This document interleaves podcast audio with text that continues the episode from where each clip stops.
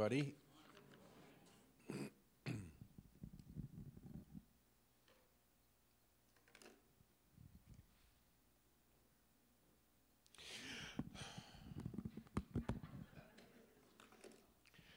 So um, we're going to be receiving a missions offering. It's the last Sunday of the month, and at the um, at the end of the service, there's going to be a couple of ushers back there, and they're going to receive the missions offering. If you'd like to contribute, we'd appreciate that. Should be something that you consistently work into your giving uh, above your tithes and offerings, and uh, it's so important that we support missions. Right? God is a missional God. He sent His only Son, and He's still sending people around the world, and we're blessed to be able to undergird them with our support so that they can go and do what they need to do on the field. So that'll be received at the end of the service. Uh, Darlene and I want to give a heartfelt thanks to all of you for Pastor Appreciation Day, the outpouring of gifts and love and support. We really, really appreciated that. And so thank you so much for everything that you guys did a few weeks ago for Pastor Appreciation Day. So, um, so this uh, young executive, like, you know, he's really new in the company, and he's leaving late one night, and he walks by this office and he sees the CEO standing in front of the shredder with uh, what looks like to be a pretty important document in his hand. And the CEO stops him. He goes, hey, Excuse me. He goes, Do you know how to run this thing? And he said, Yeah. And he says, Good. He goes, Because my secretary left early this morning and I need to take care of this. And he said, Yeah. He turned the machine on. He took it. He put it in the machine. It disappeared. CEO goes, Thanks. He goes, I'll just need one copy. I was. Uh, I was talking to, oh, I know it's raining out, but come on, lighten up a little bit. So I was talking to this lady recently, and, um, and man, she looked horrible. And I says, what, what's, what's the problem? She goes, man, she goes, yesterday, she goes, I just wanted to drown all my sorrows. I said, well, what happened? She goes, my husband wouldn't get in the water. there you go, that's better. All right, so we are.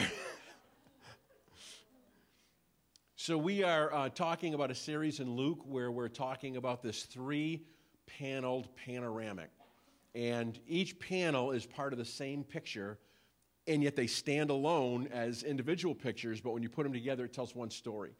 And we've been looking in the Gospel of Luke specifically of these three snapshots. So we started off um, a couple of weeks ago with looking at the birth of Jesus and how important the incarnation is. If there was no incarnation, incarnos, divinity becoming flesh, there really is no salvation.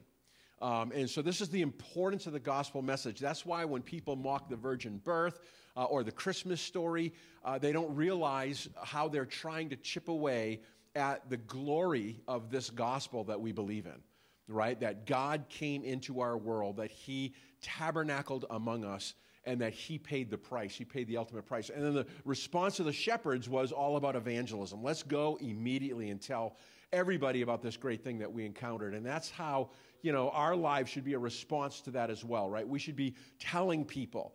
Um, it's through the foolishness of preaching that people are saved. So it's not going to be happening by osmosis. Everyone says, I want revival, I want revival. But you know what we want? We really want God to do it because we don't want to do what God wants us to do.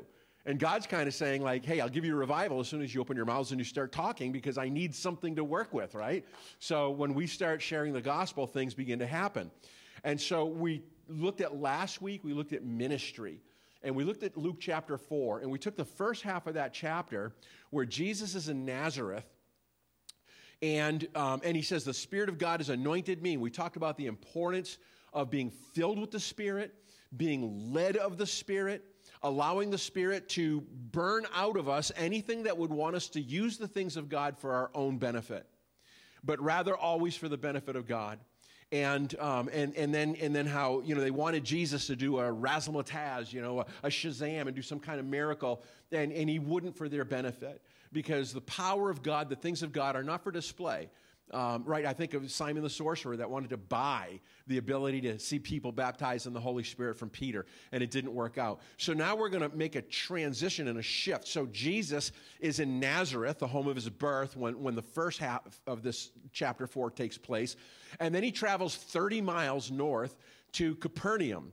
And, uh, and it's so funny because I always say Capernaum or Capernaum, and I Googled you gotta love Google. I Googled, I said, How far is Nazareth from Capernaum?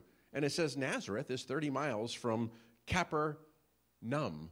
Capernaum. And I'm like, what? What did they just say? Like, have I been pronouncing it wrong all this time? So, that town that begins with C, I don't care how you pronounce it, but that's where Jesus went. And so we're going to pick up the story in Luke chapter 4, verse 31. And it says, And he came down to I still love Cap, uh, Capernaum, right? So, Capernaum. He came down to Capernaum, the city of Galilee, and he was teaching them on the Sabbath.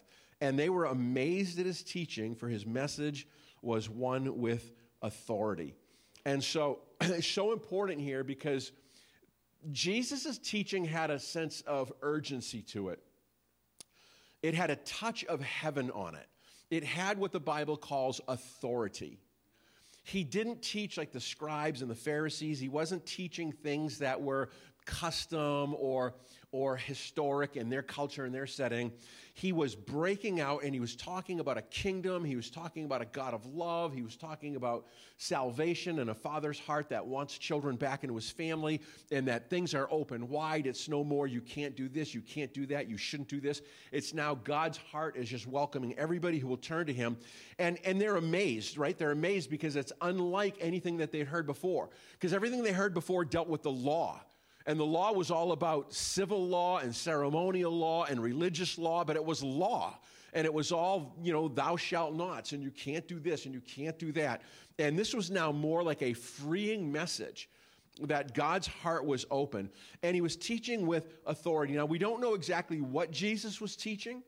Uh, it doesn't tell us what he was teaching, but was, te- whatever he was teaching was with such power and with such authority that they were simply amazed. Like, like this was revolutionary. They'd never heard anything like this. And that authority, Jesus passes down to the church. That authority Jesus gives to you and I. Um, it says later in Luke chapter 10, Jesus says, Behold, I have given you authority to tread on serpents and scorpions and all the power of the enemy, and nothing will injure you. And I know there's some translations, especially the King James, that says, I've given you power to tread on the serpents of the scorpions and over all the power of the enemy. It uses the word power twice. But the word power is not used twice. In the Greek, the word exousia is, word, is used for the first time, and the word dunamis is used for the second time. Exousia meaning authority, and dunamis meaning power. And so God gives us authority over the devil's power. So you have delegated authority that's been given to you by virtue of being in the family of God, by virtue of being a follower of Christ. Christ extends to you his authority, and we have that authority as well. And I ask the question do we need this authority any less than the early church? No, absolutely not. I mean, our, our world, our, our civilization right now is just as crazy, if not even crazier, than it was in the days of Jesus, right? So we need this authority just as much as they did. We can't say that, well, this was for them, this was 2,000 years ago, but you know, it's really not for us today. No, absolutely it's for us today. We need it just as much as ever. The church needs to move forward on the authority of Jesus Christ. Now, it doesn't mean power, because listen, when we start talking about demonic infiltration or the demonizing of people, because we get possession and oppression confused. And sometimes in the Greek, it's just the word demonized, and it means coming under the influence of. Um, but when we encounter that, we have to have authority.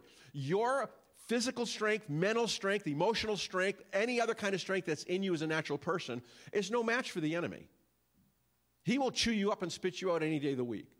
But Jesus gives you authority that trumps that power that he has right? It's kind of like we talked about earlier that the policeman is giving power by the town or the community, the city or the state that he represents, and he has that badge. And that badge means that he has authority given to uphold the things of that community. And God gives us this badge of authority to uphold the things of the kingdom of God. And we should be progressing, we should be moving forward with this authority because we need it. Now, listen, a couple of weeks ago, I gave a little announcement about TikTok, right? TikTok is a, is a social media platform that a lot of our kids go on. And, you know, for the most part, there's stupid stuff on there and everybody's posting all kinds of videos.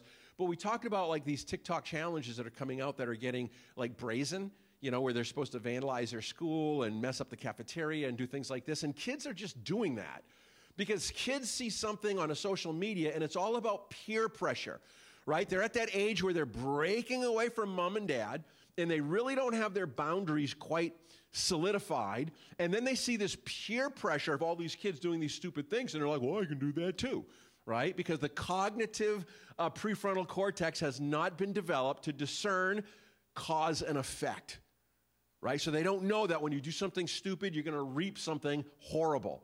And so they do stupid things. So uh, just recently, I saw where now they have this thing called WitchTok. and it's witches that are on TikTok. And, and there's this one lady, there's this one gal, she's a young gal. She's got 850,000 followers. 850,000 followers of young people that are all like, oh, this is like Harry Potter. Oh, this is like I can learn spells and charms and I can do this crazy stuff. And people don't realize the doors that they're opening into their own lives. They don't realize the, the stuff that they're messing with. And people have got to wake up right? Because the scriptures are very clear. Look at Deuteronomy 18, beginning in verse 10. There shall not be found among you anyone who makes his son or daughter pass through the fire, one who uses divination, who practices witchcraft, who interprets omens, or a sorcerer or one who casts a spell, or a medium, or a spiritist, or one who calls up the dead. For whoever does these things is detestable to the Lord, and because of these detestable things, the Lord your God will drive them out before you. And so God is saying, hey, listen, let me put a great big red line here that cannot be crossed. I don't want my people who are relying on me and trusting on me going into horoscopes and Ouija boards and tarot cards and all this crazy stuff because that is opening a door to the enemy. And you will not have authority if you're the one that's opening the door. You can't have authority in Jesus' name if you're the one messing around with tarot cards. You can't have authority in Jesus' name if you're the one that's moving the little, you know, cursor around on a Ouija board, saying, gee, Grandpa Joe, where are you, you know? So, you, so, so this is like a severe warning that God's giving us that you know, if we're going to have authority, we have to use it within the realm that He gives us, and we can't be doing stuff like this. There were multiple of these witches on this WitchTok thing, and I was just amazed. You know, they're into the white magic. It's all good. It's earth, fire, wind, and, you know, whatever. And, but, but it's not. It's not, right? And, and so we can't go there. Um, more and more people, well, I'm in Reiki healing. Well, you should get out of Reiki healing. But I'm a Reiki master. Well, give it up. Listen, God does not move by moving the energy of your body around. That's not how he heals. Well, I'm going to move the energy from your head down into your gut because you got a pain in your gut. No, I think that energy's moved a lot lower than that in the rear section because you're messing with something you shouldn't be messing with. Right? And so God doesn't need that. God just moves on people by his Holy Spirit. He's got enough energy. He's, he's the limitless one of Israel. So God gives us these really big warnings and he says, Don't do it. So we go on, Luke chapter 4, verse 33. In the synagogue, there was a man possessed by a spirit of an unclean demon. So here we go. Last week, we're talking about the ministry of Jesus. Jesus goes through the temptations in chapter 4. He gets burned out of him any desire of being influenced by the enemy to use the things of God for selfish gain or selfish purposes. And then he starts getting tested by people. Hey, do a sign. And all of this stuff. And now, when that's done, he goes to Capernaum and man, he's going to pull the plug because here it goes. He goes in the synagogue, and immediately he encounters this guy. It says there's a man, and he's possessed of an unclean demon. And that word unclean literally means unholy. All right, it just means something that's vile, something that's perverted, something that goes contrary to the nature of the Holy Spirit, to the nature and attributes of God. All right, and it can be multiple different kinds of manifestations of, of unclean spirits. And he cried out with a loud voice. Wow, who's the he that's crying out? Well, it says, verse 34, let us alone. So it's not the guy that's crying out right now. It's the spirit inside of him that is talking through that guy because he has taken over. He's got control of the house. And so he, the spirit, cries out and says, Hey, let us alone because there's more than one. Have you ever met people that they get company? You know what I'm saying? Like you just meet some people and you're like, they ain't alone. Somebody living in the attic, somebody living in the basement, somebody living also, you know, something's going on here. And, and you know multiple personality disorder let's just call it what it is okay? So he cries out let us alone. What business do we have with each other jesus of nazareth? Have you come to destroy us? I know who you are the holy one of god. It's just amazing that all the spirits seem to know exactly who jesus was but none of the jewish leaders and scribes and pharisees had a clue like the ones who were looking for him to come didn't know it, but the demons knew who he was, right? They, they, and so, uh, so when we talk about the demonic realm, we need to understand that there's a hierarchy and that it's very organized. I'm not saying that it's not chaotic, but I'm saying that it's organized because Paul says this in Ephesians chapter 6 verse 12. Our struggle is not against flesh and blood. Our struggle is not against flesh and blood, but against rulers, against powers, against world forces of darkness, against spiritual forces of wickedness in heavenly places. We don't wrestle against flesh and blood. We wrestle against spirits that influence humanity through the strongholds of thoughts. Right? Our weapons are divinely powerful for destruction of fortresses, pulling down every thought that exalts itself against the knowledge of God. In America, we are in a battle right now with spiritual forces that want to lead us into socialism. And you need to understand this and you need to see this because what is socialism? It is an anti-Christ foundation. It is a godless societal organization that is tyrannical because it is man oppressing man. And we are sliding down a slippery slope. That's why I say we've got to open our mouths and we've got to preach the gospel. Because the only thing that begins to set people free in their minds is to be renewed in the spirit of their minds, is to get born again, have the author of the Bible now inside of them that he can begin to illuminate, give them revelation of the scriptures that renew the mind, and people start wising up. And they start seeing, like, wow, this, this is not right. This is not right. Abortion has nothing to do with health care. That is the absolute horror of murdering and ripping apart little children in their mother's womb and thinking it's okay right? So, so all of a sudden, like these things are happening. And it's interesting because the demon says to Jesus, Have you come to destroy us? Have you come to destroy us? So a theologian by the name of Pate, he says this destroy us reflects their belief that the advent of the kingdom of God would spell the demise of the demonic control over this world they're going to lose, right? And we, we know that they're going to lose. Like the game's up, they're going to lose. They have no power if we exercise the authority that we have. And so uh, here the, the demons recognize Jesus. They know who he is, and they know that when he, that, that he's got that control. That when he comes back, now they're thinking this is it. This is it. He's coming to establish that kingdom. That kingdom's going to push us right off. It's going to light is going to dispel darkness but it wasn't to be. But it will be in the second coming, right? Because Jesus planted the seeds of the kingdom. Kingdoms come and kingdom is coming. And so we're still in the middle of this, and that's why Paul says, listen, we don't wrestle against flesh and blood, we wrestle against spiritual forces, against this darkness, against world rulers in heavenly places. So it goes on in verse 35. Jesus rebuked him. And there's the authority right there. Jesus rebuked him, saying, Be quiet and come out of him. And when the demon had thrown him down in the midst of the people, he came out of him without doing him any harm.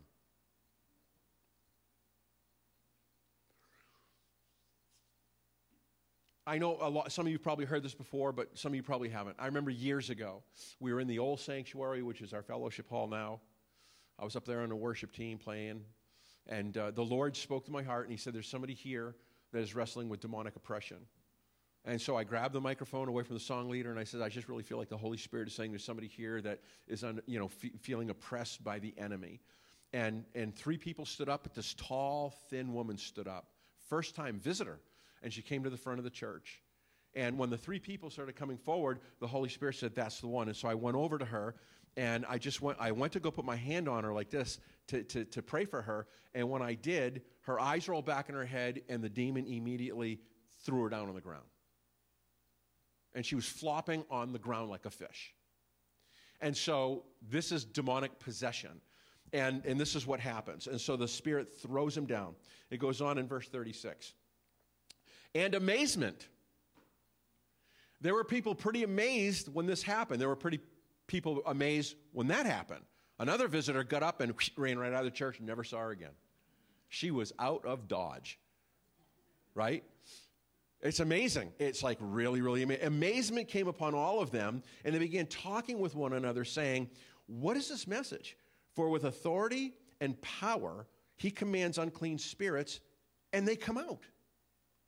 And the report about him was spreading into every locality and into the surrounding district. So I've seen people, you know, it threw him down. It's got, it's got like, it's almost like there's tentacles going into the mind center into the body center. I've seen people, when we were praying for deliverance, flinch and twitch and groan and do all kinds of things when you start taking authority and command over those evil spirits. And then they get set free, right? And this is the whole message that they're, that they're getting set free.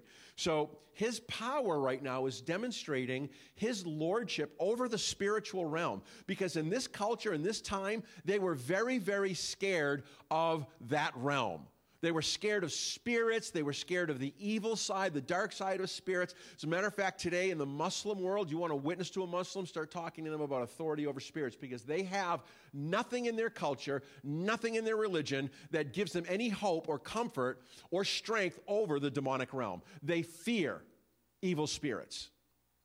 And so as Christians, we don't, right? We shouldn't. And that's why you shouldn't feed your head with stuff that scares you.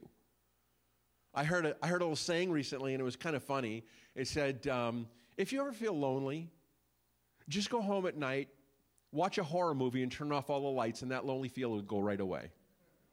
Because all of a sudden you'll feel like the EBGBs, like there's something in the room with me, you know?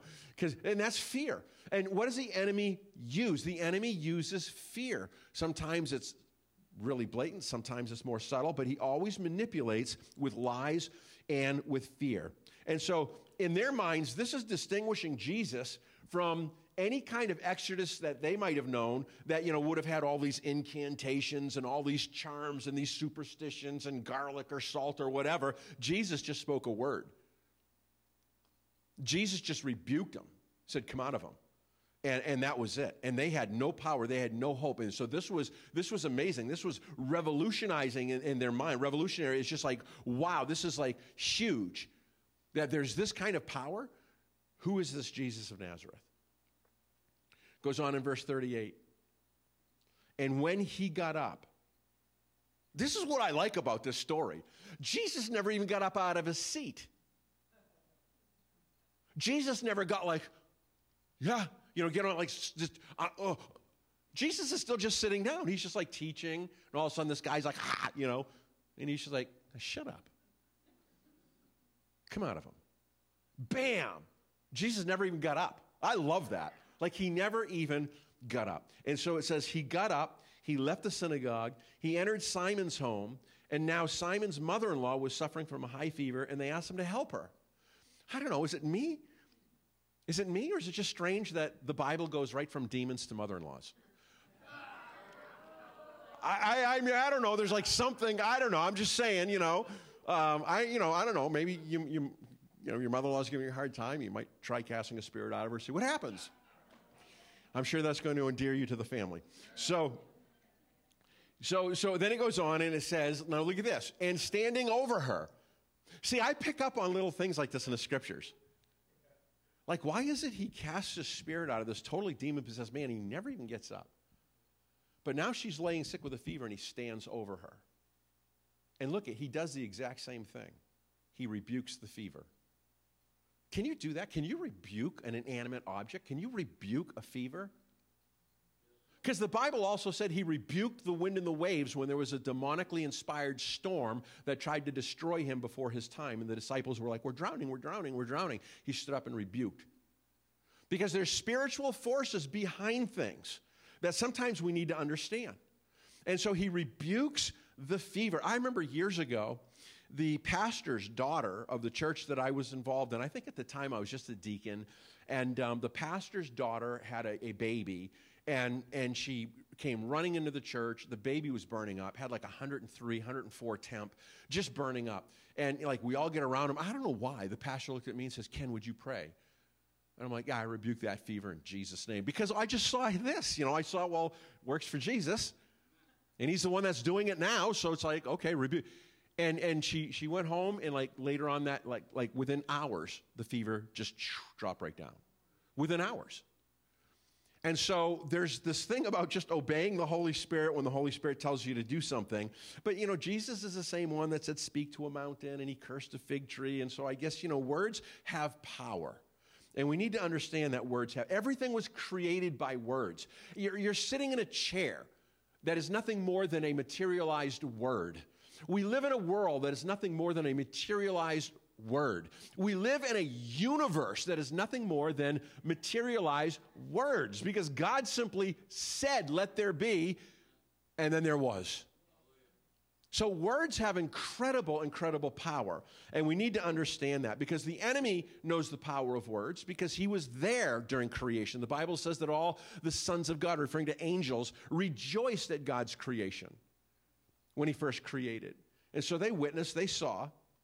And, um, and so immediately, not only is the fever gone, but her energy is restored and she gets up and begins to wait on them. What an incredible story. But it doesn't stop there. This is like a three ring circus. This is just exploding all over the place. Verse 40 says, While the sun was setting, all those who had any who were sick with various diseases brought them to him, and he was laying his hands on each one of them, and he was healing them. And demons also were coming out of many, shouting, You are the Son of God. But rebuking them, he would not allow them to speak because they knew him to be the Christ. So it's interesting. It says, while the sun was setting, they started to come. Because remember, this is Passover, and Passover ended at 6 p.m. And so as soon as Passover is over, or, uh, or Sabbath, they're, they're allowed to travel because you cannot do work on the Sabbath. So the law said you can only do so much traveling. And I don't know what the exact distance was, but if you traveled any more than that, it was considered working, and you're working on the Sabbath, and you can't work on the Sabbath, it's against the law. So Jesus is on the synagogue on the Sabbath. This whole thing happens. He goes to his mother in law's house. Now, sun sets, people are free. The law's, the law's not there anymore. Now they're free, and they start traveling and they start bringing everybody that they can to Jesus. And he's laying his hands on them. This is important because, you know, in Matthew's Gospel, chapter 16, it says, In my name, lay hands on the sick, and they will recover. There's something about the extension of the hand. Now, in today's culture, I always tell everybody because today's culture is loaded with all kinds of boundaries, right? And so to just touch somebody could be interfering with their space. So I tell people listen, if you're ever going to minister to somebody, you ask their permission before you touch them. That's just a safe thing to do in our culture. Even when people are coming forward for prayer, I always ask them, Is it okay if I put my hand on your shoulder?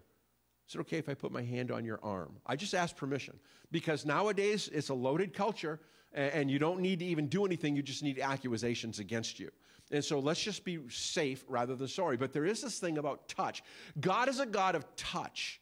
That's why God put flesh on so we could handle him. The Bible says those who saw and handled the word of life. There's this aspect that God wants to be tangible to us in our lives.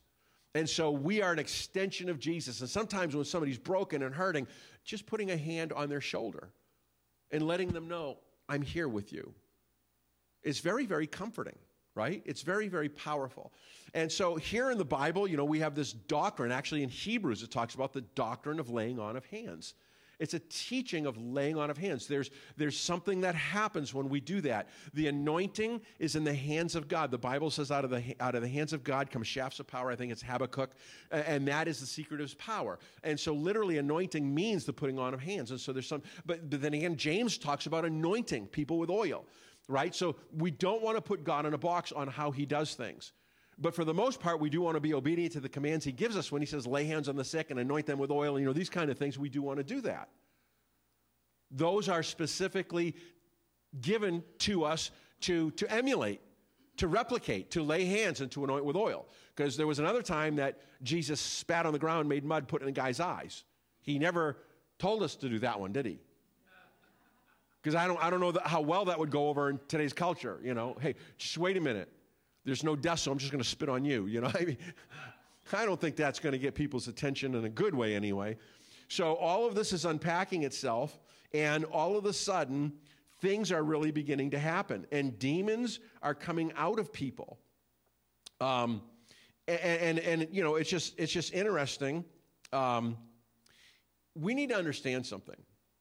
We need to understand that sickness and disease is a direct result of demonic entrance into our world through man's sin, through man's fall. So, sickness and disease has its origins in the kingdom of darkness. It doesn't mean that every sickness that a person gets is a demon. But here, Jesus is laying his hands on many, many, many people, healing them. And, and in some instances, demons are coming out of them as he's praying over them. So, in some instances, it can be demonically inspired, right? There was a lady, the Bible tells us, that had a spirit of infirmity. It doesn't get any clearer than that. A spirit of sickness. And she was bowed over for 18 years and could not stand upright. So, but I want us to understand that sickness and disease is like never a good thing. It's never of God, like, oh, God gave me this to teach me a lesson. Like, really?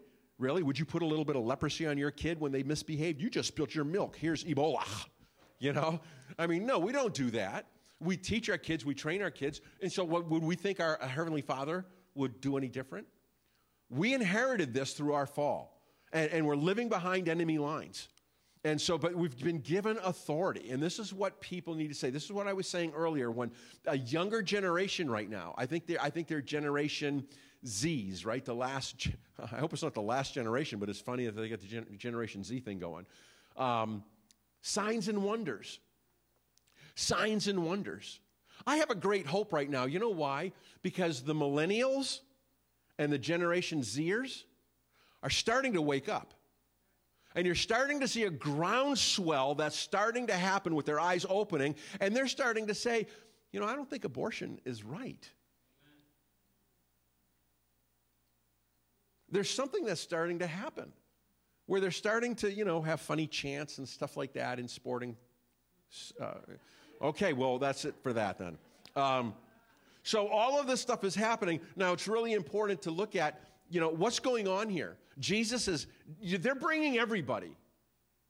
This is like get grandma, she's not feeling well. Get Billy, you know, because we know Billy, the wheel's spinning, but the hamster's dead. Get Billy, and you know, get Uncle Pete because he's got that you know horrible thing going on. We're not even going to mention, it, right? So, so like they're bringing everybody to Jesus, and Jesus like healing them all. Now, I want you to know something the phenomenal ability of Jesus. Because you remember when Jesus was in the crowd and he's going to Jairus' house, his daughter is dying and actually dies. And, and then the woman with an issue of blood comes up and touches him behind, touches his garment. And Jesus was aware that virtue went out of him. He was aware that power went out of him. There's something about the anointing that it puts a pull on your physical frame. It's an amazing thing. I can teach on Zoom. I'm teaching three ladies right now on how to coach that are from all around the country, and I'm teaching them how to become coaches. I can teach for two hours and go home and like nothing. But I can preach for two hours and go home and be totally, totally exhausted. Because there's something that flows through you and out of you and it puts a pull on you. So Jesus is like ministering nonstop. You can imagine. That's why, you know, there's times where he says, let's pull back. Let's pull back. We got to know our boundaries. And so Jesus is ministering to all these people, and you know they're, they're all getting healed. Things are really happening.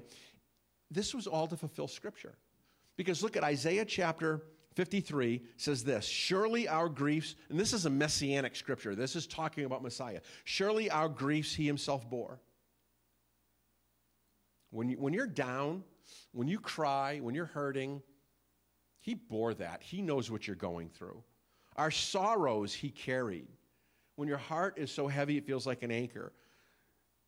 Yet we ourselves esteemed him stricken and smitten of God and afflicted.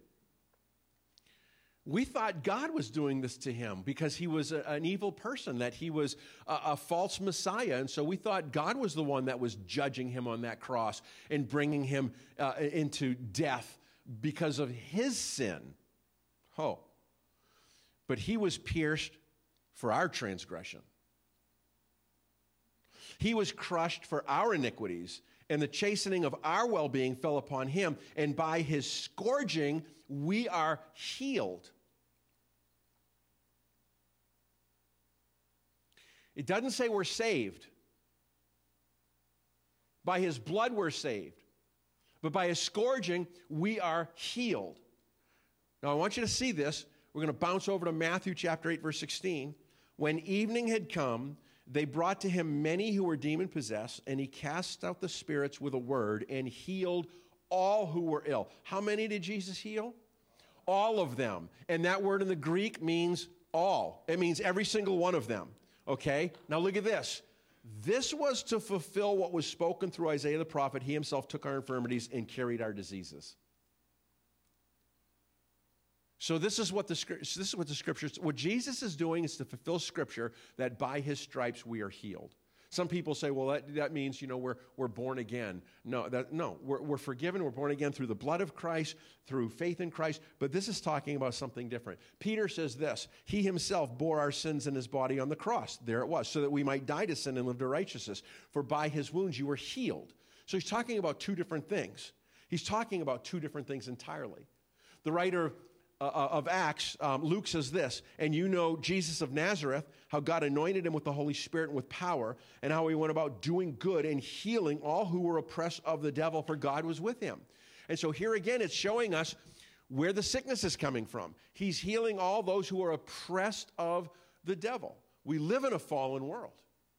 We live in a fallen world. And unfortunately, eventually, we are going to die right? But God shows his authority by doing things that demonstrate his glory. When Jesus casts out spirits, he's showing, listen, I've got authority over the spiritual realm. I, am God of the, I'm God of, I'm God of this realm and I'm God of that realm. Also, I'm God entirely. And when he heals people, he's saying, I've got authority over this. But unfortunately, you've already reaped death. But I will heal but you're still going to die. It's, it's, it's a paradox, right? It's hard to wrap our mind around these things. And let's not just poo poo these things because it's hard to wrap our minds around. them. Why are some people healed? Why are some people not healed? Those are difficult questions to, to resolve. And each one of us in our own way really has to come to terms with that and, and come to grips with that. Why is it some people are healed and some people are not healed? Well, we do have to die. And so because of us, right? Because it's not God, it's we're in a fallen world and we've fallen. He's given us a ticket, He's given us a salvation. We're going to get out of this thing eventually. And what a day that will be. That's why the devil cried out, We know who you are. Have you come to destroy us now? Is it that time already? And Jesus was like, No, not yet. But you know it's coming. Man, when he comes back the second time, He's going to right every wrong as far as the curse is found. I love that Christmas song. I can't get it out of my head. As far as the curse is found, as far as the curse is found, as far as far as the curse is found. He rules the world with great. Oh, we'll be singing it soon enough. You'll hear it better then. So this is fulfilling all of the scripture, and and it's part. Listen, we need to understand that that healing you know, we shouldn't just say, well, I'm never going to get healed. No, we should always seek healing for the glory of God. We should always seek, you know, what does First John say? Beloved, I wish that you prosper and be in health even as your soul prospers. I want you to be in health. I want you to be healthy. And so we should seek that because it's part of the covenant. Part of our covenant is that there's divine healing because salvation, the word salvation in the Greek is the word sozoites, and it means complete deliverance, spirit, soul, and body. The whole thing, right? But part of it is here now, part of it's to come later, and, and this quagmire. But it is by faith. We know that because Galatians chapter 3, Paul says, He who works miracles among you, does he do it by you keeping the law, by you being a good boy, by you being a good girl? Is that why God does it for you? No, it's by hearing by faith. I've seen some of the most wretched people healed. And I sat back and I was like, what was the deal with that? What was the deal with that? We had a, I remember a guy once, oh my God, what a despicable person. Claimed to be a follower of Christ, and I'm not going to deny that, but man, while being a follower of Christ, what a despicable person. And that guy was supernaturally healed of a like 10 year back infirmity that, that immobilized him completely healed. And I was like, what's the deal with that? I think we're going to have to be comfortable with the fact that there's some things we just don't know. because there is a spiritual battle going on around us, and we don't know how God is using things to show that realm their demise. We, we just don't, there's things we don't under, understand, things we don't, we don't get. But we do know that God is good. All the time, God is good. And even though we don't get it here, and we say, I, you know, I don't get that and I don't like that, when we get there, it's all going to make sense. And God's going to reveal the scales from our eyes, and we're going to see, like, oh, that's why you were doing that. That's why that happened. Billy, stay out of the spare bedroom. Don't go in there. I don't get that. A week later, it's his birthday. Oh, look what I was hiding in the bedroom. a pony. I don't know if you'd hide that in the bedroom, but you know.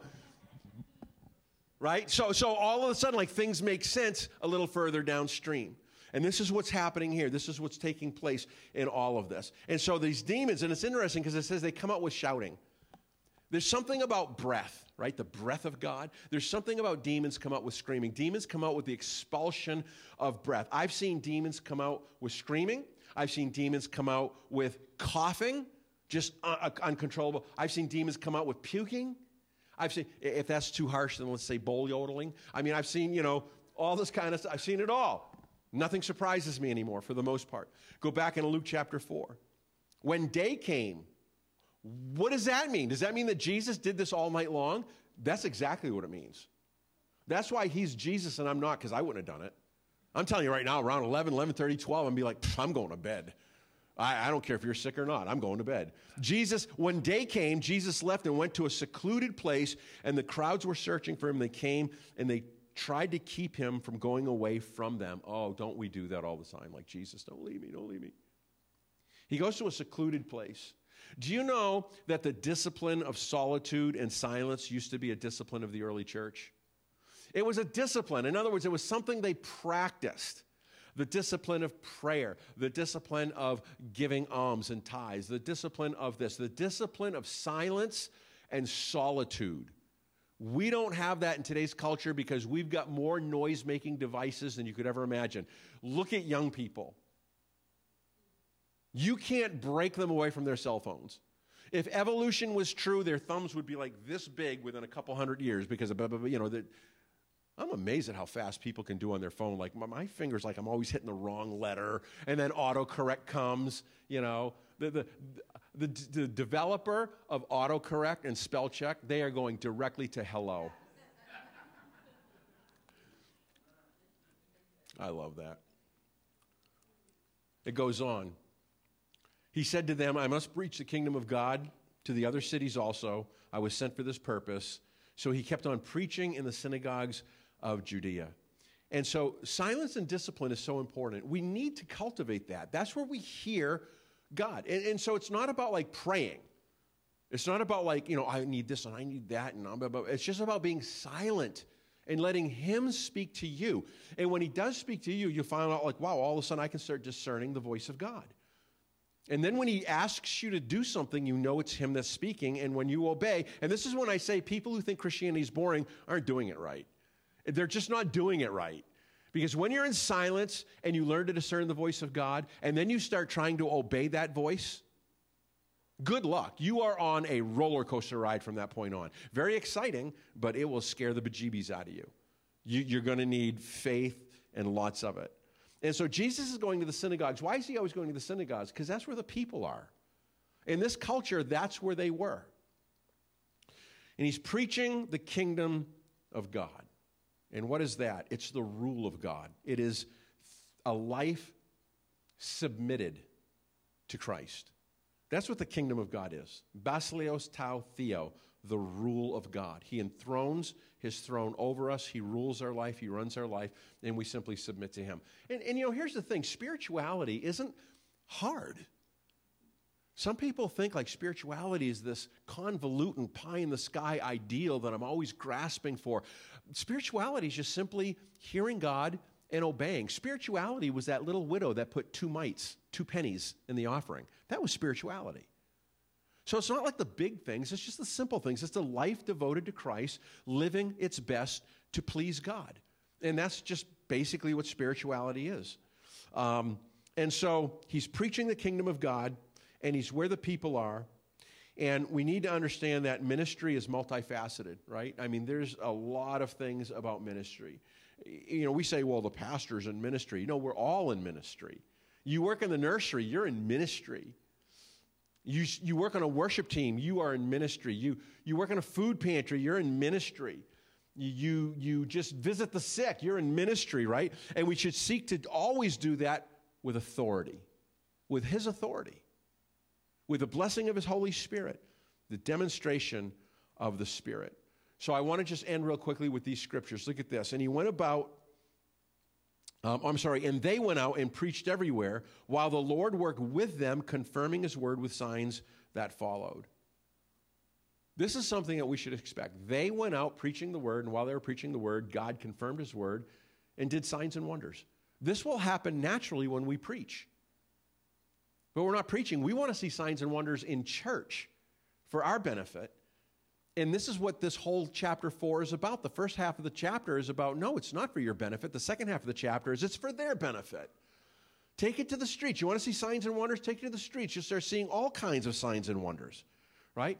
Look at and Philip went down to the city of Samaria and began what? Proclaiming Christ to them. And the crowds with one accord were giving attention to what was said by Philip as they heard and saw signs which he was performing.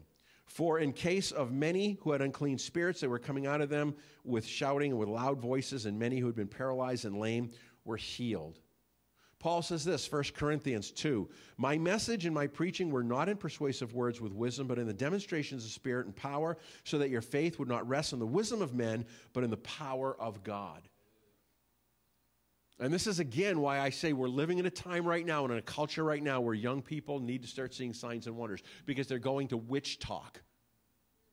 They're looking for spirituality where it's wrong, where it's forbidden, rather than over here where God says, Man, you want the stuff?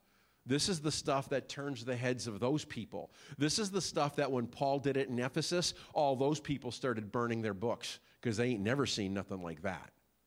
And so we should desire earnestly to see all of these things happen. In my name, you will lay hands on the sick. He wants to use you. It's not about the big time evangelists, He wants to use each and every one of you. Each and every one of you. He wants to flow through you, He wants to use you. We say, oh, the evangelist. One person traveling around the country. Is that really what you would rather use? You, you know, if you had an army, would you just want to take that one sniper and say, he's it? Or would you want to say, no, behind him we have paratroopers, and behind them we have uh, uh, troops on the ground, riflemen, and behind them we have artillery, and behind, no, it's a big thing. It's everyone. It's everyone doing what God wants them to do. But it's got to come from that solitude, that place of silence. Start spending time with him. And this is what I want to leave on. Start spending time with him letting him know and confirming to him that you will do whatever he asks you to do. And then see what happens. Because he's going to start you out small. He's going to start you out with testing you. Why would he do that? Because he did it to Jesus. That's what we just went through with the whole chapter 4 thing, right? The Spirit's on him, and he's led into the wilderness, and he's tested. And then he goes to his own hometown, and he's tested. And then when he realizes, you know, of course he always knew, but when, when, when we realize that, that, that this is just for God's glory, then things start happening. Then things start happening. Let's pray. Father, we are so thankful that you have not left us without equipment. You have not left us without authority. You have not left us uh, with just a, a vocal message to preach but it's a message of a kingdom, and in the kingdom, there's deliverance. All that is dark and evil and perverted and unclean in the kingdom is not there. And so when we proclaim your kingdom, there's authority and power to demonstrate the virtues of that kingdom. That you overcome evil, that you, you set the addicted free, that you comfort the brokenhearted, that you heal sickness, that you deliver the demonized. And you've given us this power and this authority. So as we look at ministry and this overall picture of the Gospel of Luke, help us to, Lord, be obedient, that you came in Carnos for a reason to plant the seeds of a kingdom, a kingdom in, in which we belong. And we thank you for these things, Lord, and we just pray that you would dare to use us And we would say, God, with the best of our ability, we'll be obedient to do what you say do, when you say do it, where, how, why, and when. And we thank you that the outcome belongs to you. In Jesus' name. And everyone said, Amen and amen. Amen. Hey, go and the glory and the power of God. Remember the missions offering. There's a couple of ushers back there, and have a blessed week in Christ.